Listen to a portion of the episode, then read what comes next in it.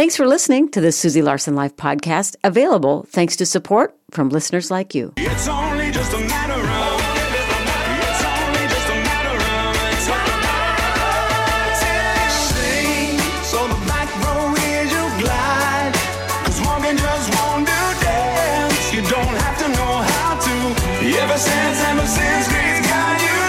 Welcome to Susie Larson Live. So honored to get to spend this time with you. In fact, I look forward to bringing you conversations every single day that hopefully inspire you in your faith walk, that deepen your understanding of God's Word, and that heightens your awareness of His very real presence in your life.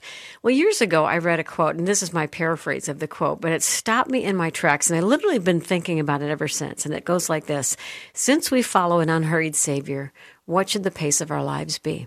Since we follow an unhurried Savior, what should the pace of our lives be? Want you to think about that. Jesus was never in a hurry, yet he was always on mission. There was a purpose in his rest, there was a purpose in his work, and even a purpose in his interruptions. So, is it possible to live an unhurried life in this culture? I really believe it is. In fact, the author of that quote is the one who joins me today. He asked that thought provoking question many years ago. Today, we're celebrating his book, A- Year of Slowing Down Daily Devotions for Unhurried Living. It's a hardcover book with short daily readings, and he looks at each of the daily readings as a five minute retreat. And I will tell you, a lot of times when we give resources away, almost every day, I almost always give my copy away too, because I want to get as many books out to people as possible. But selfishly, I'm just, I'm not sharing my copy today. I really got to tell you, I feel like this is the next book my hubby and I are supposed to go through. But I am thrilled to say we do have five copies to give away. If you need a year of slowing down, if you need to learn how to exhale, inhale and exhale, um, I would love to get your name in on the drawing. You can just text the word book, no exclamation point, no quotations, just the word book, because it'll give you a, a link. It'll automatically kick a link back to you. Text the word book to 877 933 2484. You know, Alan longs for us to come to treasure the unhurried pace of God. He says, in our hurried culture, we often overvalue work and we undervalue rest. Do you think that's true in your life? I think it's definitely been true in my life where we've overvalued work and undervalued rest. He says both are gifts of God to be received at the unhurried pace of love, grace, joy, and peace. We'll get him on in just a moment. A quick announcement. We are partnering with One Child again this year, and we're praying. I can't remember what the number is, but I think it's close to 1,700 children sponsored in the next month or so. Every child matters to God. And I spent some time on our website, myfaithradio.com. If you click on the One Child link, you get pictures of all these children, of what they love, what they're about, where they're from. And I've noticed this little boy, John Gomez Rivera. He's nine years old from Nicaragua. It says he's brave, he's cheerful, and he hopes to be sponsored someday. If you feel convicted or compelled to sponsor a child, You'll get all the information you need on one child at our website, myfaithradio.com. All right, let me tell you about my guest. I cannot wait to talk with Alan about this new book. Alan Fadling is president and founder of Unhurried Living Inc. uh, in Mission Viejo, California, inspiring people to rest deeper, live fuller, and lead better. I want that, don't you? Inspiring people to rest deeper, live fuller, and lead better. He speaks and consults internationally with organizations such as Saddleback Church, InterVarsity Christian Fellowship, Cru, Halftime Institute, Apprentice Institute, Open Doors International, and more. He's an award winning author of several books. He is a trained spiritual director, and he lives, as I said, in Mission Viejo, California, with his wife, Gem, who is a gem, and their three sons. Alan, welcome back to the show. Susie, it's so great to be with you. Thanks. Mm-hmm. Looking forward to our conversation. Before we dig into the content of your amazing new book, uh, let's make it personal. What has the Lord been impressing upon your heart these days? You know, there's been a line of the Psalms that I find my heart going back to over and over again, not just in the last few days or weeks, but maybe for the last few months, maybe even a year or two. It's a line from Psalm 62, very simply My soul finds rest in God alone. Mm. And the reason for me that's been so important is there have been so many things that have tempted me to restlessness, whether that was uh, the restlessness of anxiety or the restlessness of fear or uh, the restlessness of feeling hopeless about circumstances or or situations. And so my soul finds rest. First of all, what it says to me is the rest I most need is happening in me. It's my soul that needs to find rest. I sometimes imagine that the way I'll find rest is by things out there changing. like the circumstances changing or the public discourse changing or other people's perception of me changing. Something out there needs to change, then I can rest. I love that David in that simple prayer line says, My soul finds rest in God. God is the one who gives me rest. And that kind of rest works in the most restless circumstances we can imagine. So Mm, that so has been the place of meeting, and it's it's been um, it's been encouraging my soul a lot. Alan, thanks for sharing. And if I remember right, that verse says, My soul finds rest in God alone. My salvation comes from Him. And Yes. uh, when you think about, man, if I can trust Him with my eternity, surely I can trust Him with every lesser thing. I think sometimes we jump into the deep end. Maybe because we're not thinking enough about the value of eternity. Like, you know, it's just, I don't really know what to expect, so I'm just going to trust him with that. But when it comes to the checkbook or my child, that seems a little more stressful. But if we could get a good, a, a ravishing view of eternity and know that our eternity is secure and beautiful, how much more can we trust him with the temporary, you know? That's so true. I agree. Hmm. Hmm. So, when did this message and how did this message of unhurried living become a life calling for you and your wife, Gem? Well, we wouldn't have used the language quite of unhurried, but I would say 30 years ago, we we did come to a place in our lives and in our work in church ministry of realizing that we were defining our meaning, our worth, our effectiveness by how many things we were doing. Like if there were 30 things on the to-do list, that was a better day than a day with 20 th- to-do list things, you know.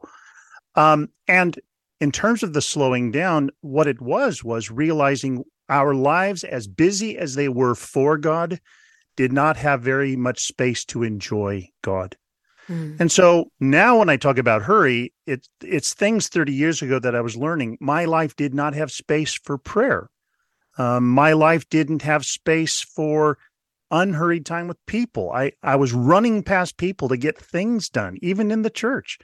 I'm embarrassed to say it. Um, I didn't feel I had time to make disciples. I was running so many programs, I couldn't come alongside particular people to help them actually in their own life, in their, you know, seven days a week life, to follow Jesus more closely. So I'd say it's been about 30 years that I've been experimenting with the, these new rhythms, these this different pace. And then it's just been in the last maybe 15 years that I began to uh, identify with that language of unhurried to describe what I was learning. So good. I got to read this. You said, God is unhurried in the best sense of the word. Jesus demonstrates the unhurried nature of his Father's kingdom in his daily life. Therefore, the church, at its best, models this unhurried way of love, prayer, peace, gentleness, humility, and patience. Slowing down is often the better spiritual move rather than autopiloting into acceleration in the face of mm. challenges or hardships. So learning the, to slow the pace of God's kingdom needs to be something that happens over time and rarely in a crisis moment. I thought that was so interesting, not only for organizations like churches and ministries, but for us as people and as families, mm. how we can autopilot into acceleration, you know, just kind of hunker down and, and barrel through the hardship versus maybe slowing down and pondering what God wants to show us. Unpack that, if you would, a bit more. Yeah. So I, I like to think if if you were to put this in a metaphor, when I'm in a frantic hurry, I'm in this tunnel, and all I can see is the next thing in front of me to get do, done. Whereas when I slow down, it's it's as though the uh, the the lens, uh, my lens for the the the setting in front of me widens. I can see more. I see more options. I see more opportunities. I notice things God might be putting in my path that I would have run right on past in my hurried sort of mode. And so I really do think that slowing down is a more fruitful way often than frantically speeding up. But we live in a culture that tends to see fast as invariably good and slow as invariably bad. Um, you know, a, a, famous basketball coach out here in California way, John Wooden, used to say to his players, be quick, but don't hurry. So when I say unhurried, I don't mean sit around and get nothing done. I don't mean, you know, lazily loaf around. um, I, what I'm saying is be awake, be present, realize that God is setting the pace of our lives and our work, and His pace is quite good. And if if His pace can be described by words like love, joy, peace, patience, those fruits of the Spirit, all of those work better at a slower pace. Mm, boy, so good. We had Tom Phillips on last week. He's vice president mm. of Billy Graham Evangelistic Association. We bring him on once in a while to talk about revival history. And one of the things oh. in his oh. book he said was rest isn't sitting and doing nothing. Rest is trusting on a deeper level. And yes. I, I thought that is so good because that rest really in that regard is an act of faith, isn't it? It really is. I love that because uh, too often in our contemporary, at least our cultural vision of rest, and I think sometimes we've taken it on uh, even in the church, and and that is to say that rest is just sort of like the word work with a red line through it. It's a mm. negative. It's a it's a not doing something.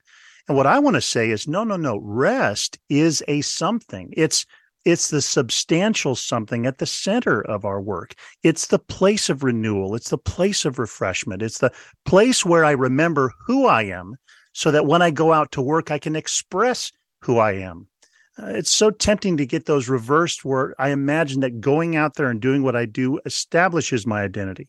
But instead, really, out of a place of rest where confidence deepens, I go out into my work to express an identity I already have. Hmm. We're going to pause. When we come back, I want to um, explore uh, the first reading in your devotional. It's titled Rest is Holy and what that even means. Talking to Alan Fadling, his book, it's a year long devotional, A Year of Slowing Down Daily Devotions for Unhurried Living. I can't even tell you how much I love this book. We got five copies. It's a hardcover book with short. He looks at each reading as kind of a five minute retreat where you can just pause, exhale, and ponder the goodness provision of God. You can text the word book if you want in on the drawing, 877 933 2484. And I'd love for you to engage, friend. Text me and tell me what's the best way that you find to rest in God. I mean, how do you get yourself to gear down where you can be grounded in instead of striving, running, racing, where you just settle in and trust God's pace and purpose for you. If you have a way to do that, maybe share it. We can share it with everybody else. You can text 877 933 2484. We'll be back in a minute.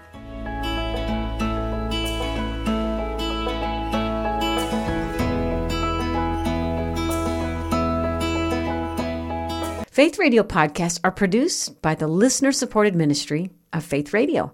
If you're interested in becoming a team member, a donor to this ministry, you can support the podcast anytime and donate at myfaithradio.com. I will rest in you. I will rest in you. Not just when this race is over, in these earthly moments too. Thanks for tuning in to Susie Larson Live. That's an old song, but I thought it was perfect for today. My soul finds rest in God alone. My salvation comes from Him. Talking to Alan Fadling today. He's written a brilliant, beautiful uh, devotional titled A Year of Slowing Down Daily Devotions for Unhurried Living. And I told you last week when we did our, our um, show on our one word for 23 that my word for 23 is ease ease in the effort, um, cease striving, and know that He is God. I'm just in a season after a pretty hard year last year of just uh, finding a deeper rest in God. So I'm super excited about this, but I think everybody needs, we all need to reset our pace because we can get into grinding our gears a little too much. We've got five copies thanks to InterVarsity Press. You can text the word book to get in on the drawing, 877 933 2484. And when I asked friends to text in and say, How do you get grounded again when you find yourself striving and straining? This dear one says, Well, to be still and know that He is God, taking a few minutes each day just to be still, to think about who God is and how much He loves me. I love that. Okay, Alan, your first reading um, of the day one is Rest is Holy. I'd love for you to say more about that. Yeah, I of course we probably recognize that language from the Old Testament, you know, talking about Sabbath. But I think the reason that's so important to me is that uh, in our culture, it feels like work is what is holy, is special, in focus, central.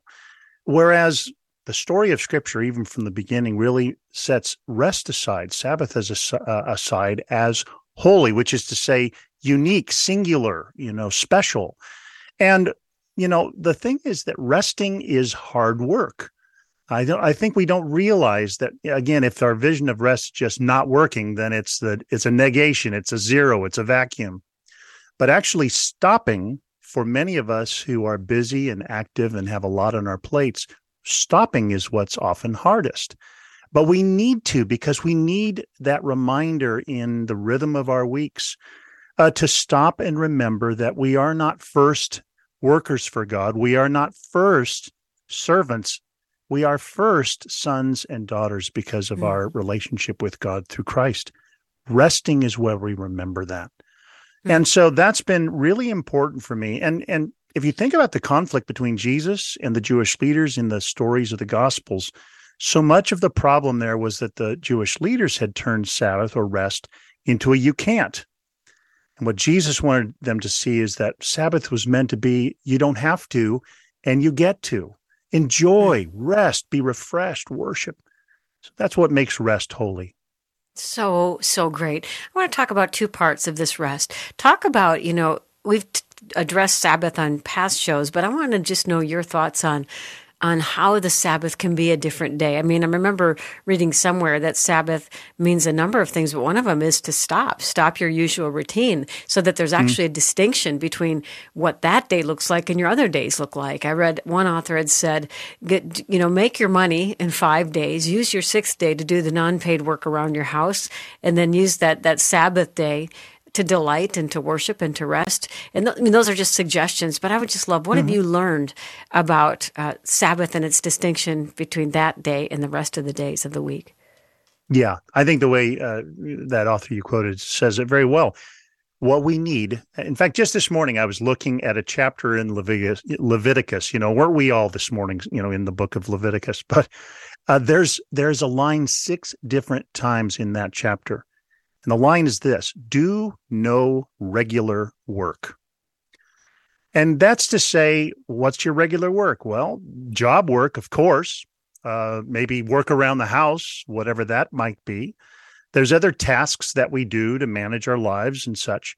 But to actually have a day where we will have arranged in the course of six days to have done what needs to be done in all of our arenas of work, to have a day where we can simply rest, where we can enjoy the people God's given us, where God, we can enjoy the gifts God has given us. We can, it's a day, uh, I like to say, it's a day to say, what would I enjoy doing today with God?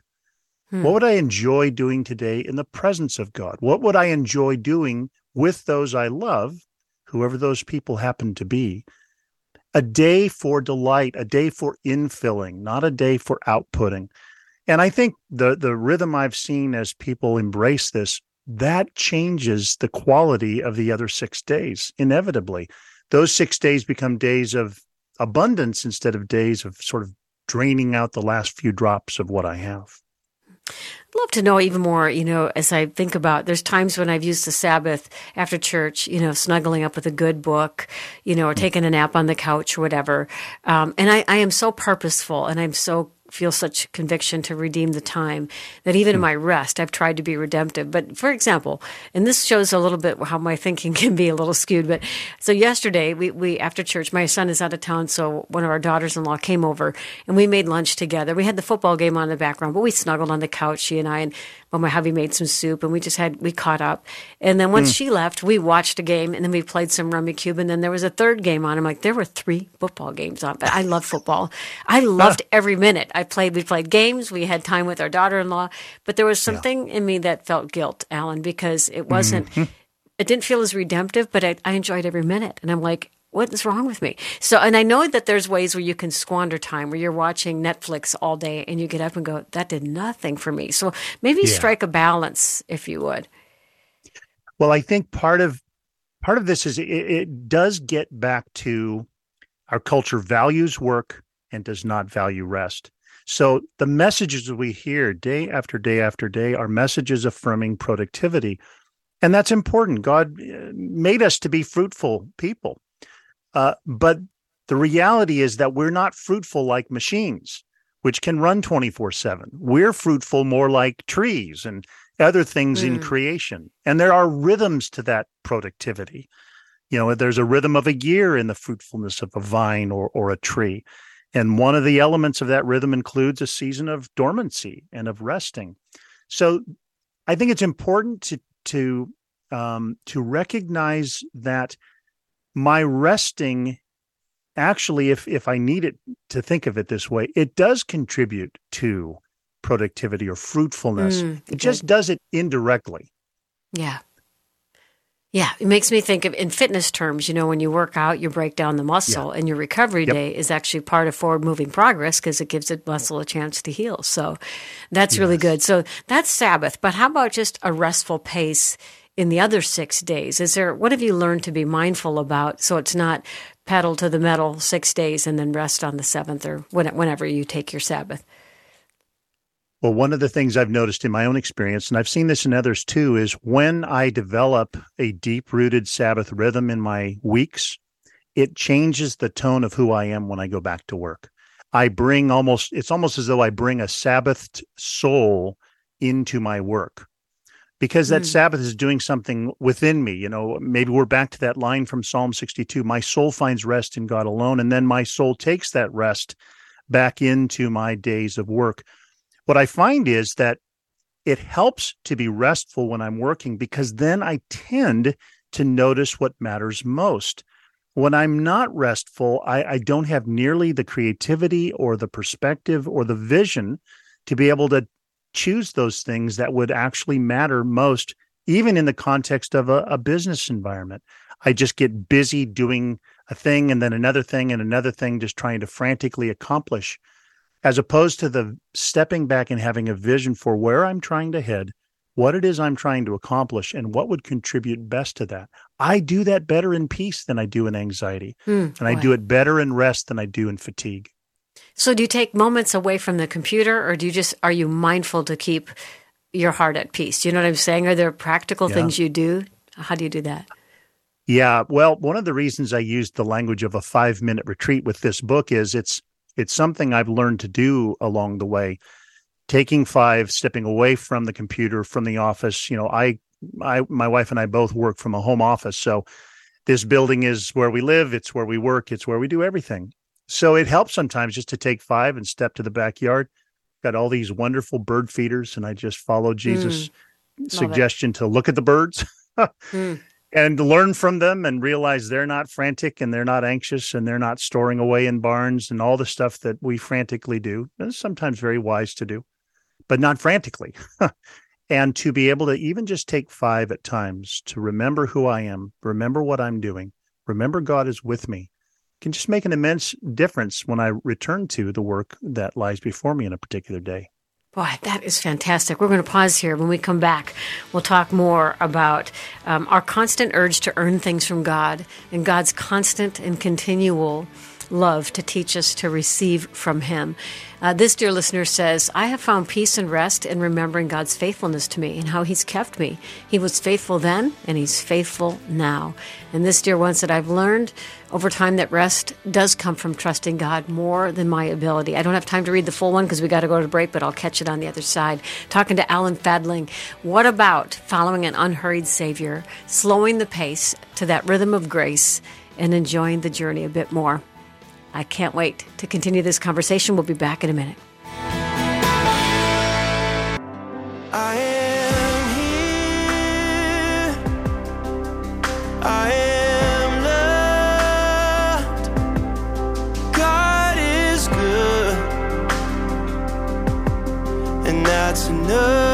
Hmm. Take a deep breath in. Exhale, drop your shoulders, and remind yourself I'm here. God is good and that's enough. His grace is sufficient for you. The enemy wants you constantly living in a past full of regrets or projecting fears into the future and trying to imagine a future that God is not in. That's what he always tries to do. But if you're a believer, there is no future moment that God's not in and His grace is sufficient for you right here, right now. Today, we're talking about a year of slowing down, talking to our friend Alan Fadling, who's written an amazing daily devotional. I love it so much. A year of slowing down, daily devotions for unhurried living, a gorgeous hardcover book that looks like water on the front.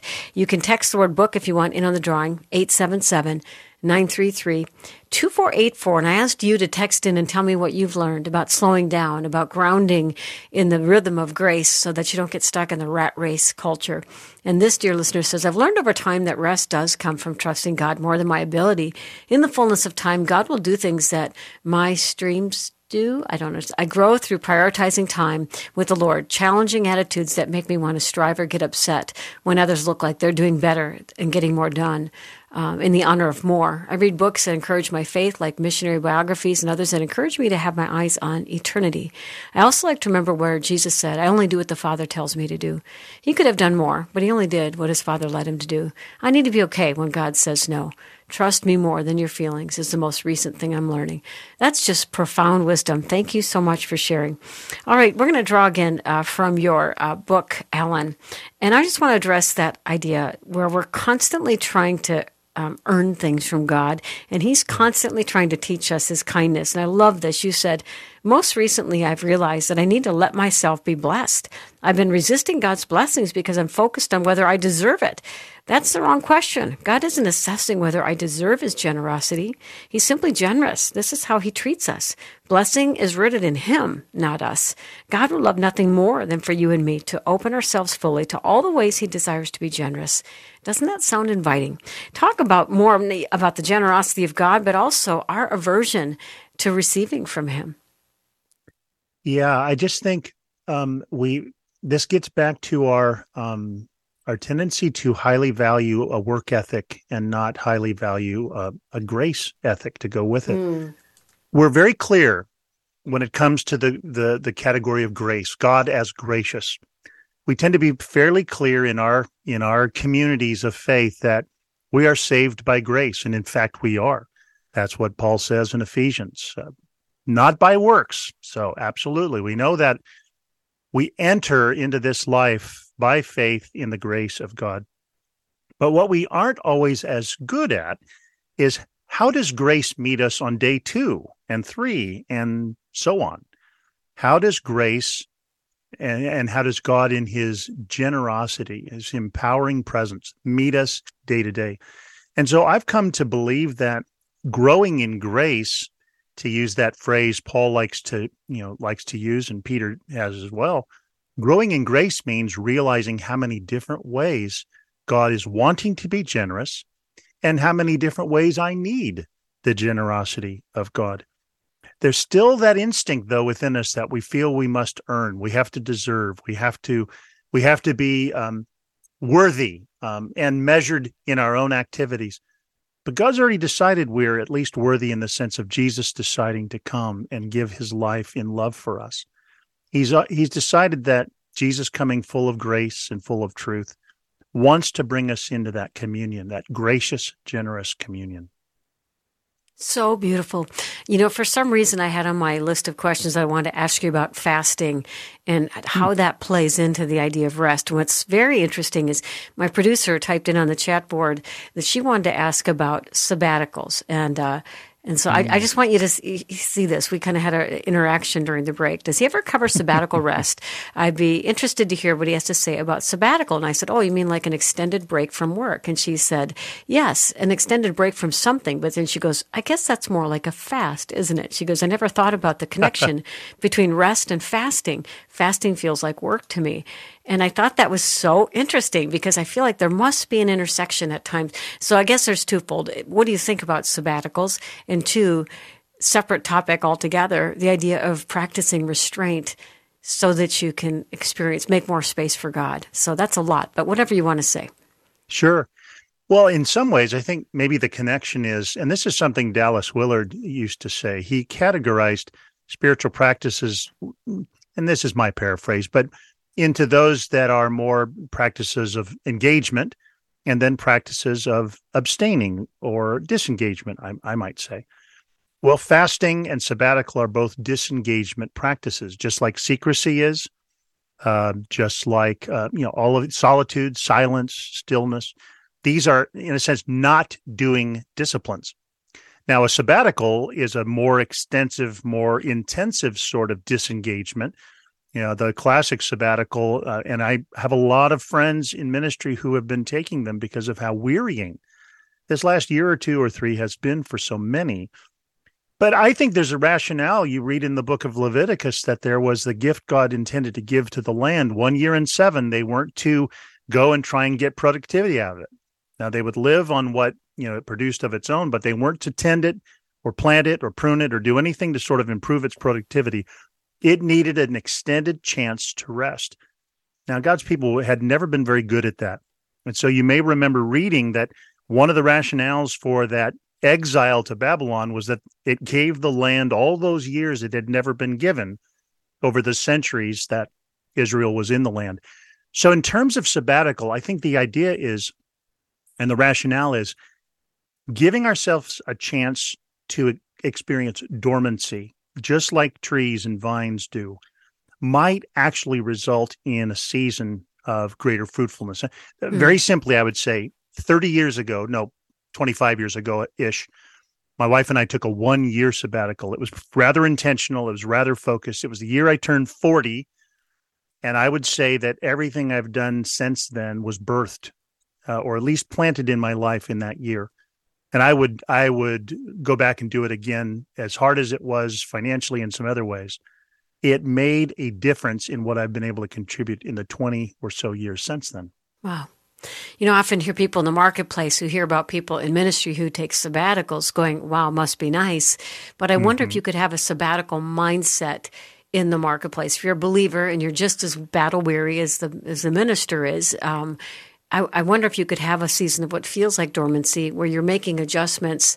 You're looking for places in your life that you can make adjustments where you're pulling back a little bit, because it is amazing how much time we sort of give away, especially when we're busy, right? And we're, um, yeah. maybe speak to that because I think you could have a mindset of dormancy where you're kind of kind of tucking yourself under His wing for the purpose of restoration. What do you say? Yeah, so I think what you're what you're saying is good, and that is to say we could create a season where we refrain from some of the autopiloting uh, counterfeit rest places we go.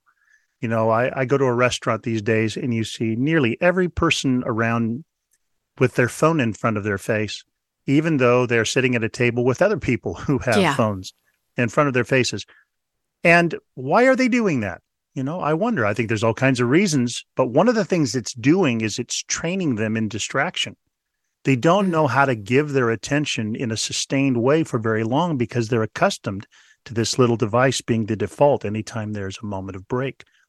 Well, you could decide for some season, even maybe a somewhat extended one, to, to sort of limit ways in which you do certain things you're used to doing when you're tired that actually aren't that restful. You mentioned earlier, you know, binge watching series or like I said, devices. There's all kinds of things we can do, overeating, whatever, uh, that are not restful and that we could opt to actually limit to make space for however God would like to give us rest.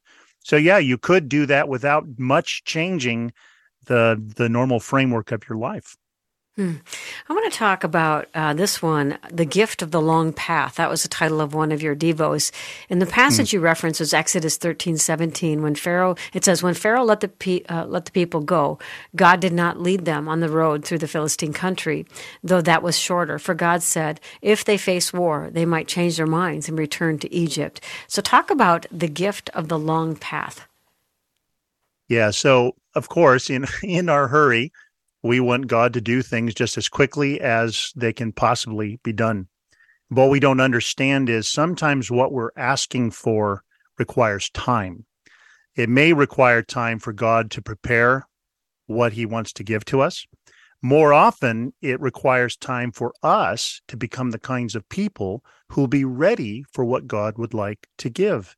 The illustration I like to use is in my late 20s, this has been a little while back. God gave my wife and I a vision for sharing our lives with leaders. In our late 20s, we didn't have that much life yet to share, but mm-hmm. but God gave us that initial calling. Well, in many ways, it's taken until just the last five or 10 years for that invitation from God to begin to bear the robust fruit I think God meant it to. It was a long path, and there were times there where I felt like maybe I heard something wrong or I had been mistaken about that sense of calling. It was just wishful thinking instead of a divine invitation. But God when he when he invites us to something, he also commits himself to readying us for that something. And sometimes that's a longer path. Hmm. I love this. I'm going to read this excerpt from your book. You said, God knows what barriers might be too much for us. In kindness, He sometimes leads us on what feels like the long way, so we're not overwhelmed by the obstacles that would overcome us. We may complain about the long way because we don't understand that God is sparing us something. God's goal may not be our arrival at a destination, but our formation along the way. We can be goal focused when God is process focused. He's forming us, and the long way is sometimes the best path for God to help us grow. And I just think, friend, as you're listening to that, each reading is like that, where this, because it's like you're addressing, Alan, the things that cause us angst, or God's not moving mm. fast enough. Point A to point B, that's the efficient way, and yet He's taken me the long way. But when we can stop and get a perspective, I think all of a sudden you feel yourself exhale. And I think that's you've done such a good job with that. Here's another one that I'd love you to tackle. You've got a reading titled "Better Back There," and you explore how we often forget two things: how bad it really was back there, and how good it really is where God is bringing us. And of course, you're referencing the Israelites in Egypt, mm. like they they remembered through rose-colored glasses, um, and yet their cries had reached God's ears, and that's why they've been delivered. So maybe mm. speak to that our same tendency to think things were better back there. Yeah, I mean, part of what this this speaks to for us, I think, is why change is sometimes hard. You know, God may be leading us in the direction of being transformed in some particular way, but change is often scary. It le- it's leading us into the unknown because the the future is going to be different than it's been so far. And we can become quite comfortable with really unhelpful patterns and dynamics in our lives to the point where we feel like it would be better just to stay there or go back there rather than step into the places God's leading us. One of our mentors used to say, for example, fear is one of the one of the things, and that's certainly true in the story of the Israelites. Fear prevents us from stepping forward.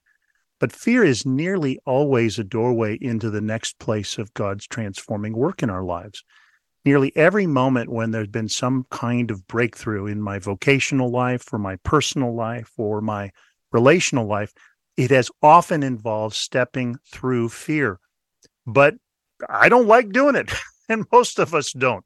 You know, fear is terrifying. It's frightening. It's hard. And so that's that's the invitation, that the way forward with God, participating and cooperating with the good work God began and is continuing is the path into uh, the life God's inviting us to enjoy.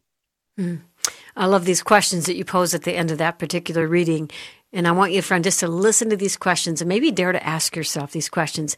In what ways are you tempted to look back at some stuck place in your past and experience selective amnesia?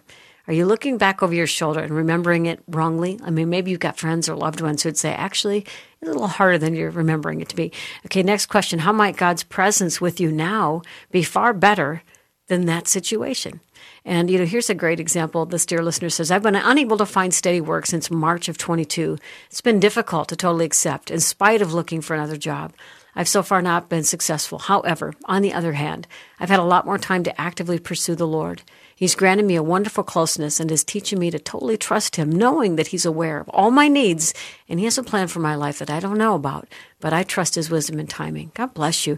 And we're going to pause here. When we come back, Alan, I'd love to talk about everywhere I turn, I'm hearing stories of God repositioning His saints, pulling him out of this job and putting him into this endeavor. And, uh, you know, it's like he's playing chess. He's moving his people around for this next phase of kingdom life how do we maintain a heart of rest in a season of transition? Because I think that's when you want to preempt, you want to force fit, you want to make things happen. But surely there's a way to keep a heart at rest as God leads us to the place that we're not yet aware of. Talking to Alan Fadling, his brilliant book is titled A Year of Slowing Down Daily Devotions for Unhurried Living. Gorgeous hardcover book, and thanks to IVP, we've got five copies to give away. Wish I had 100 copies because I think we all need a little bit of this in our lives, don't you? You can text the word book to get in on the drawing 877 933 2484. We'll be back in a minute.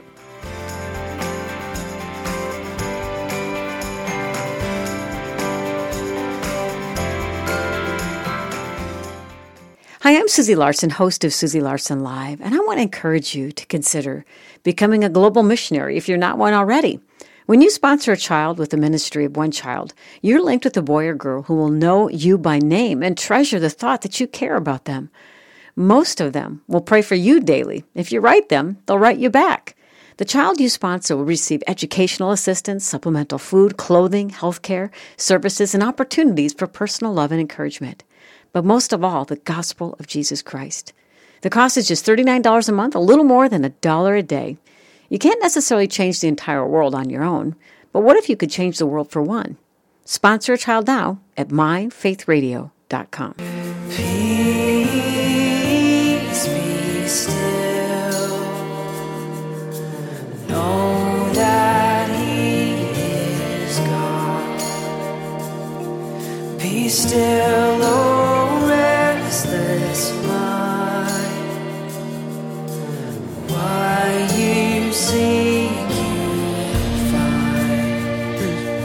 Hope you're having a beautiful day. Thanks for tuning in to Susie Larson Live, having a really great conversation with our friend Alan Fadling, who wrote, uh, he, he and his wife have a ministry called Unhurried Living. I think that's the name of it. You'll have to check him out. He's got a number of books about following an unhurried Savior and finding that pace of grace that's healthy and rich and deep.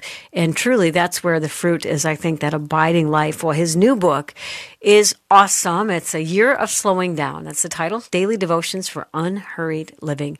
Got five copies to give away today. You can text the word book if you want in on the drawing. 877 933 2484. And I know you consult lots of leaders and organizations, so I'm wondering if you're seeing the same dynamic, Alan, but I'm hearing it everywhere that God is repositioning saints in really surprising ways, pulling some out of the marketplace, putting them in ministry, pulling some out of, you know, an organized title ministry and having them launch a new endeavor. I mean, lots of people taking crazy risks. Have you seen that as well?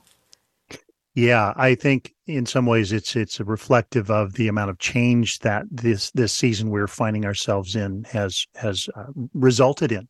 You know, so many of us have had over the last two or three years dramatic changes just in our circumstance, and in some ways it it would make sense, wouldn't it, that God might sort of reposition us in a way to better serve His purposes uh, in this world that He's uh, planted us in. Indeed. So, how do we keep a mindset and a heart at rest, especially in times of transition? Because that can be so disorienting. So, how do you keep your wits about you to the point where you're leaning in and really trusting God? Yeah, I would. I, what I say is, you know, unwelcome surprises are one of my most restless moments. I, I don't. You know, my wife loves surprises in the sense of, you know, sort of special things that I might do, but something in my circumstances that shocks me, that that uh, disorients me, and it. What's been helpful to me is just the simple line. So many others have said this too but the simple line in Psalm 23, the Lord is my shepherd, I shall not want. And, you know, Dallas Willard used to sort of unpack that. I, my way of paraphrasing it is to, I've been saying to myself, uh, the Lord is shepherding me. This is probably going to turn out better than I expect. Oh, I love that. And that's been helping me sort of back my way into the truth of that line of Psalm 23. The reality is my, my anxiety and my negative anticipation is so often wrong about what's going to happen next. I imagine that transition is just going to result in terrible, awful futures. But often there's adventure ahead. There's opportunity for new things that lie ahead. But I like the this is a little bit like the better back there, you know, entry, I think. Uh, I, I want to be able to trust that I'm being well led, even if I don't understand where I'm going right now. Hmm. Can you think of a time when God was calling you to um, take a risk, where there was a shift in your job, your ministry, where He was inviting you to trust Him? Um, is there something that a transition that comes to mind? Oh, yeah. When we launched uh, the nonprofit, my wife and I did seven years ago, Unhurried Living, we'd been a part of a nonprofit for 20 plus years. They were our community, they were our fathers in the faith and brothers and sisters in the faith. And it was home. It was where I assumed I'd spend the rest of my life. But when I wrote an unhurried life, there began to be new opportunities that arose, and I thought they would just be included in where I already was. But it began began to become clear that this was a pathway into something new, and it was terrifying. I just I had no idea what would happen if we stepped away from what had been our home of faith for so very long. But what I would say is that suddenly we found ourselves needing to trust at levels we'd never had to trust quite uh, the same way. Mm. And uh, so I think the un, the unexpected, the unknown, uh, as terrifying as it is, it is because God is there, can be a remarkably fruitful path to walk. Wow, so good. So for those who maybe deal with fear, what's up around the corner, or maybe you just take took a step and it's a risk and you're like, man, I hope I hope God's going to be with me, and I hope I don't mess this up. Ellen writes this God deals with every enemy we encounter on this journey. We are not abandoned or alone. God knows what will oppose or attack me before I do. God will put fear into the heart of those enemies who seek my harm. What good news.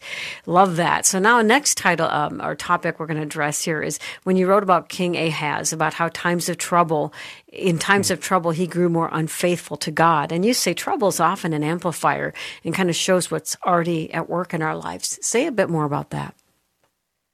Yeah, I think, you know, when we think of how many troubles have surrounded us over these last few years uh, political realities uh, health realities and economic realities right we the the troubles just seem to pile and what i've come to see is that troubles have a way of turning up the heat and amplifying what's already in us if what was in us is good i think it it troubles re- become a refining kind of place it refines our trusting if our lives are out of alignment, if we're not drawing close to God, troubles have a way of actually amplifying those dynamics in us. And so I think it's important when we face, you know, the biblical word for it is trials of many kinds. You know, James in his letter says, Uh, what's happening is our trust is being refined. We're, we're being given opportunity in those times of trouble to turn toward God. But unfortunately, sometimes in times of great trouble, that becomes the reason for some to turn away. They feel trouble is evidence that God wasn't faithful or caring or loving or good. Well, trouble is an opportunity for us to trust that the God who's always been good still is. Mm-hmm. Amen. And such a chance for us to see what's going on in our hearts. You know, He mm. knows, mm. but we don't always see it, right? Yeah. Okay, another one. I love this one. You've got a reading titled Discerning Your Heart's Desire. And you write about a time, excuse me, when you were on an eight day silent retreat, and the director suggested you spend that first 24 hours asking yourself what you want. I mm. love that. Say more about that and what the impact was for you. Yeah. So sometimes when we hear the language of desire, we're afraid that it's only about wrong desires or disordered desires. But desire is God's idea. Um, and knowing what's happening in the depths of our heart, you know, God can't give us the desire of our heart if we have no idea what it is. mm-hmm.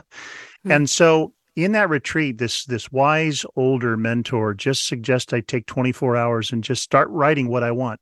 And at first, they were just real simple, basic things. $5 in the local market would have solved it. Uh, but little by little, I realized some of those desires were deep longings for becoming more like Christ or deep longings for a way in which I might make a difference in the world for God's glory. And so I often tell leaders, especially, that to take time occasionally to just do sort of a, a heart inventory. What is it you long for? Not just, you know, more in your wallet, more in your closet, more in your garage. Those are very surfacey sort of desires, and they're rarely satisfying. What are the deep desires of your heart, the desires God has given you? And out of that particular eight day retreat grew some new initiatives and some new directions in my life that, in some ways, are still bearing fruit today. Mm. It seems that, you know, there's times where a desires in our heart that originated in the heart of God and it matches the giftings and the passion and the calling, but we mm. can't imagine that God would want would delight in fulfilling such a desire that we pass it off, you know, we we kind of shoo it away. Just got a minute left. What do you say to that person who's almost afraid of some of the actual redemptive desires of their heart? I think it would surprise many of us if we knew all that God would like to do, both mm. in and through us. I think that every single one of us has a calling from God to be reflecting his love, reflecting his joy, reflecting his grace and his glory in the particular families and neighborhoods and workplaces and, and elsewise that we've been planted, I, I don't think you can overestimate how much God wants to do through us. I think that it's it's a place of trusting to lean into what we feel perhaps God's called us to be and do. Alan, I pray that you'll come back because I think we, we need a reset on a regular mm. basis. Brilliant job on this book. Thank you for spending time with us today. Always a pleasure, to, uh, as always. Mm, such good conversation. Alan Fadling is my guest. His book, A Year of Slowing Down Daily Devotions for Unhurried Living. Doesn't that just sound great? I sure pray you found some encouragement here today. God is so much better than we ever imagined Him to be. Walk closely with Him. We'll meet you back here next time. Thanks for listening to Susie Larson Live. Podcasts like mine are available because of your support. If it's important to you to hear things that encourage your faith, click the link in the show notes and give now.